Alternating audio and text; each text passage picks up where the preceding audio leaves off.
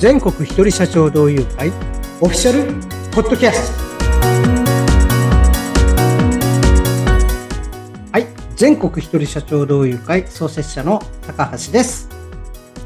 インタビュアーの春七海です。高橋さん、よろしくお願いします。はい、よろしくお願いします。はい、今日のテーマはゲスト参加の変更点についてということですが、これはどんな変更点があったんでしょうか？教えてください。えーと、まずですね、まあ、いくつかあるんですけれど、ええ、大きくはみっつあるんですね。みっつはあるんですね。まずひとつめですが、あのこの度ですね、うんえー、定例会の中ではちふんプレゼンの、まあ、やり方を変えて質疑応答、フィードバックがもらえるように、まあ、したという、まあ、変更点があるんですね。えええー定例会の中身が一つですね、えっと、バージョンアップというか変更になったということもあってですね。はい。ゲスト参加。うん。はい。えっと、会員以外の方っていうのは、全体を通じてにかいまで無料参加できますよっていうルールでやってきました。はい。これまではにかいだったんですね。うん、そうなんですよ。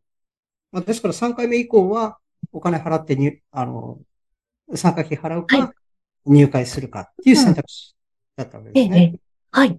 それはどう変わったんでしょうか？はい。そのこと自体は変わってはいないんですが、うん、えええー、はちがつからですね、はい。今までにかい参加したっていうのをリセットして、もういっかいそこからにかいカウントすることにしました。なるほど。一旦今までの参加回数がリセットされてみんなゼロに戻るっていうことですね。その通りでございます。なるほど。それは嬉しいですね。まあ、本当に若干かもしれませんけれど、うん、変わったですね。私たちの定例会をですね、えーうん、多くの人に見ていただきたいということで、えー、はちがつにですね、うん、今までのカウントをリセットしてもう一回カウントし直すということです。これがまず一つ目ですね。はい。結構大きな変更点ですね。はい。じゃあ次二つ目いきますね。はい。えー、例えば、まあ、いわゆる公的機関の方。はい。の参加をですね、えー、ウェルカムというかですね、お受けしますと。おー。公的機関の方っていうと、具体的にどういった方々なんでしょうか？はい。例えば、商工会議所ですとか、商工会の方や、例えば観光協会といったようなところであったり、はいうんえー、都道府県庁、市町村などのですね、うん、方々が公的機関、うん、私たちは想定をしております。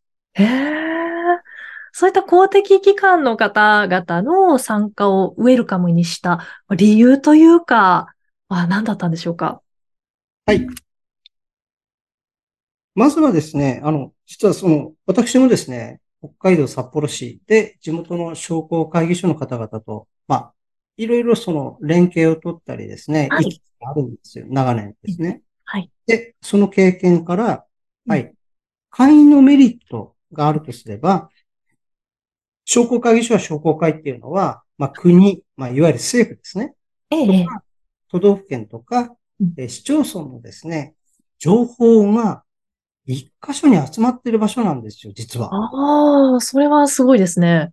え、なかなか皆さん、あの、そういうことって知らなくてですね。はい。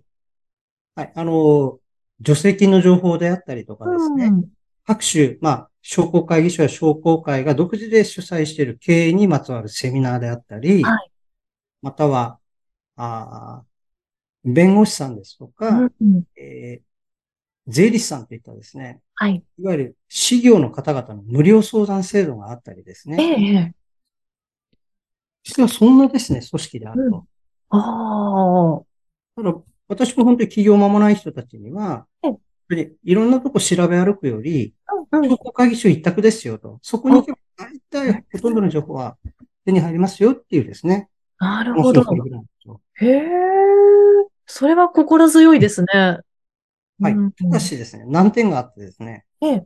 あの、商工会議所の例で今言うとですね、皆さんですね、すごく敷居が高くて近寄りがたい存在だって思ってる人が大変なんですよね。ああ、なるほど。ちょっと自分にはこうご縁がないんじゃないかとか思っちゃってる方も多いわけですね。そうそうなので、やっぱりその公的機関それもまあいろんなですね、えっと、良質なと言っても差し支えないと思うんですけど、いい情報ですね。はい。を、まあ、取りに行けるようなですね、このパイプ役に少しずつなっていけたらなと、いうふうに考えてるんですよ。なるほど。敷居は高くないんだよと、もうどんどんそういう公的機関にも、はい、何かこう近づいていけるような、まあそういったきっかけになればという思いでされたということなんですね。そうなんです。うん。本当に実は使い勝手があるというかですね。はい。ということもありますし、また、え公的機関商工会議所のお話をしましたけれども、例えば観光協会とかですね。はい、ええ、うん。はまあ、あの、行政、市町村の人たち、ね。はい。うん。ですね。いろいろ、あの、産業振興課ですとか、うん。いろんなことがあったりですね。はい。行政としても、いろんな、あの、取り組みを、え、中小企業や小規模事業者に向けて、やってたりしますので。ええ。やっぱり、それをやはり、うん。知る機会。ああ。行政側から、公的機関からはですね、うんうん、お知らせする機会っていうのはですね、うんうん、なんとかこうパイプ役になれればと。せっかく私たち、はい、まあ個人事業主やスタッフご名以下の小規模な一人社長に振り切ってはいますけれども、うん、一応もう全国組織でございますので、え全国のですね、つづららの、そして公的機関の人たちとのですね、連携も、まあ、取れるようになれば、お互いにあの、すごく良いことだなと。そのことで、えー、個人事業主や一人社長のですね、経営の基盤の強化にもつながれればというふうに思っています。なるほど。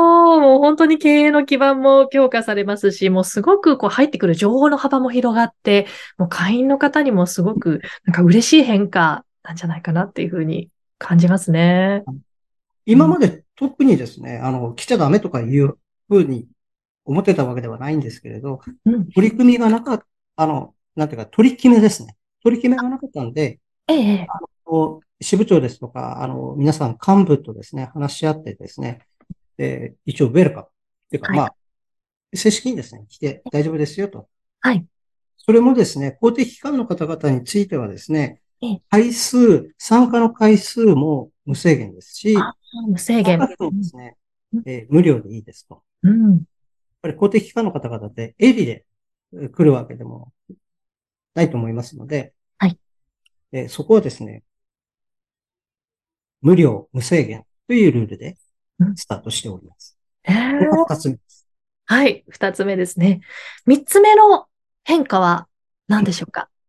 はい、これはですね、今、えっと、内部で検討中なんですけれども、はい。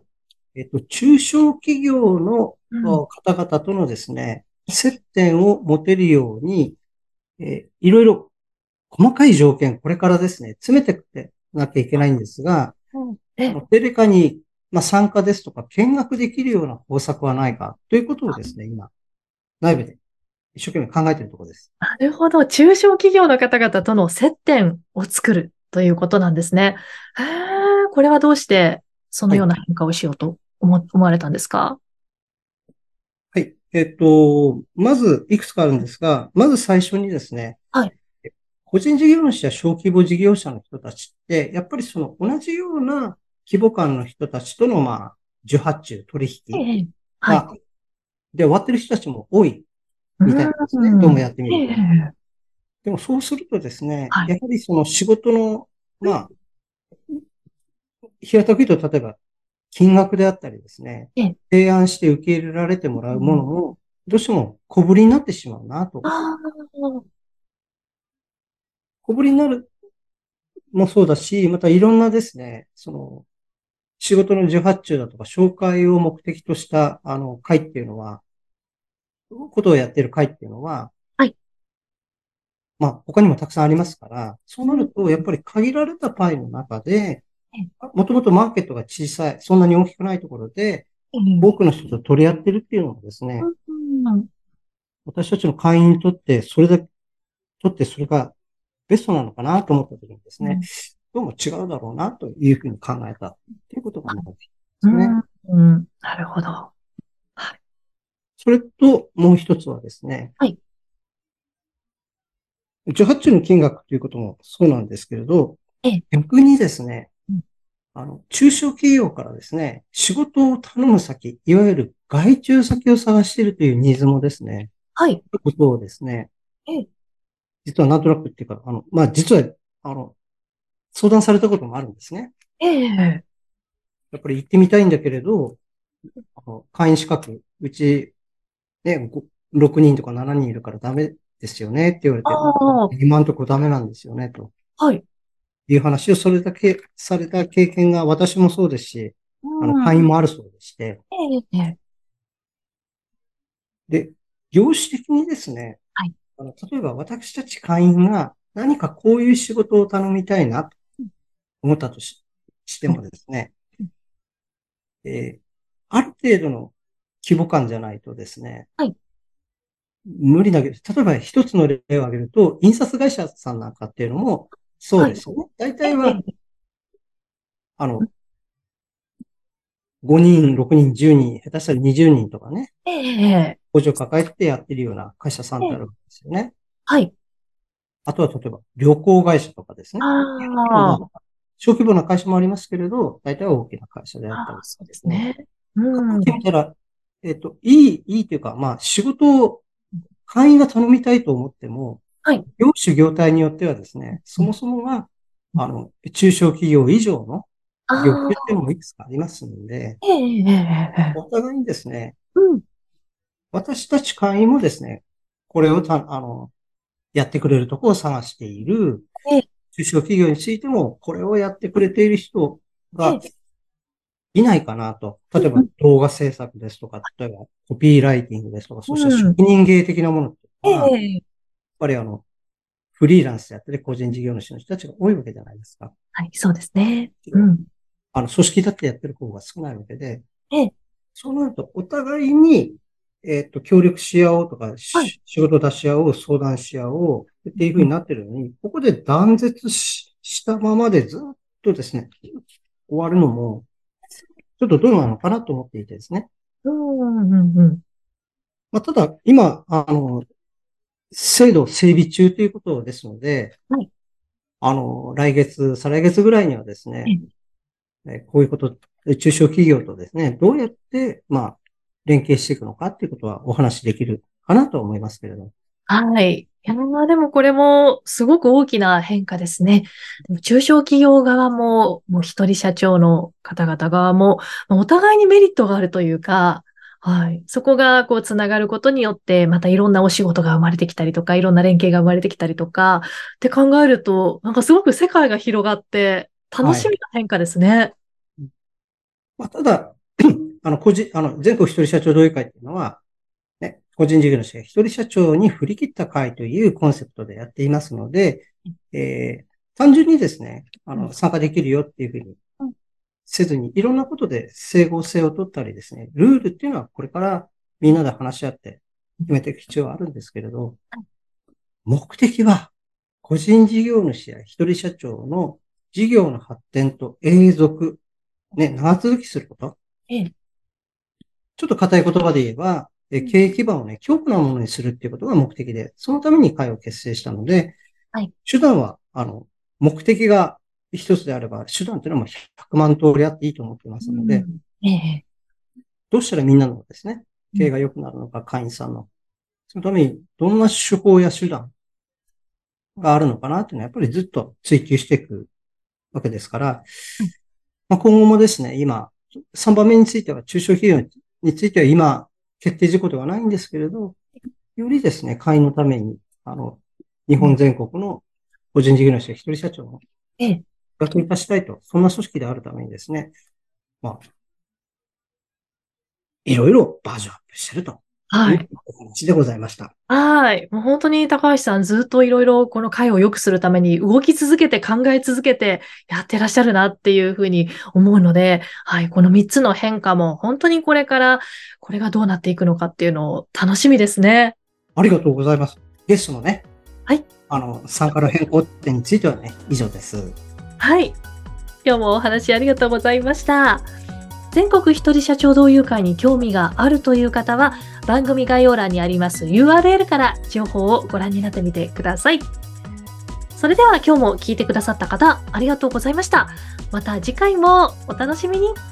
はい、今回もありがとうございました。さようなら。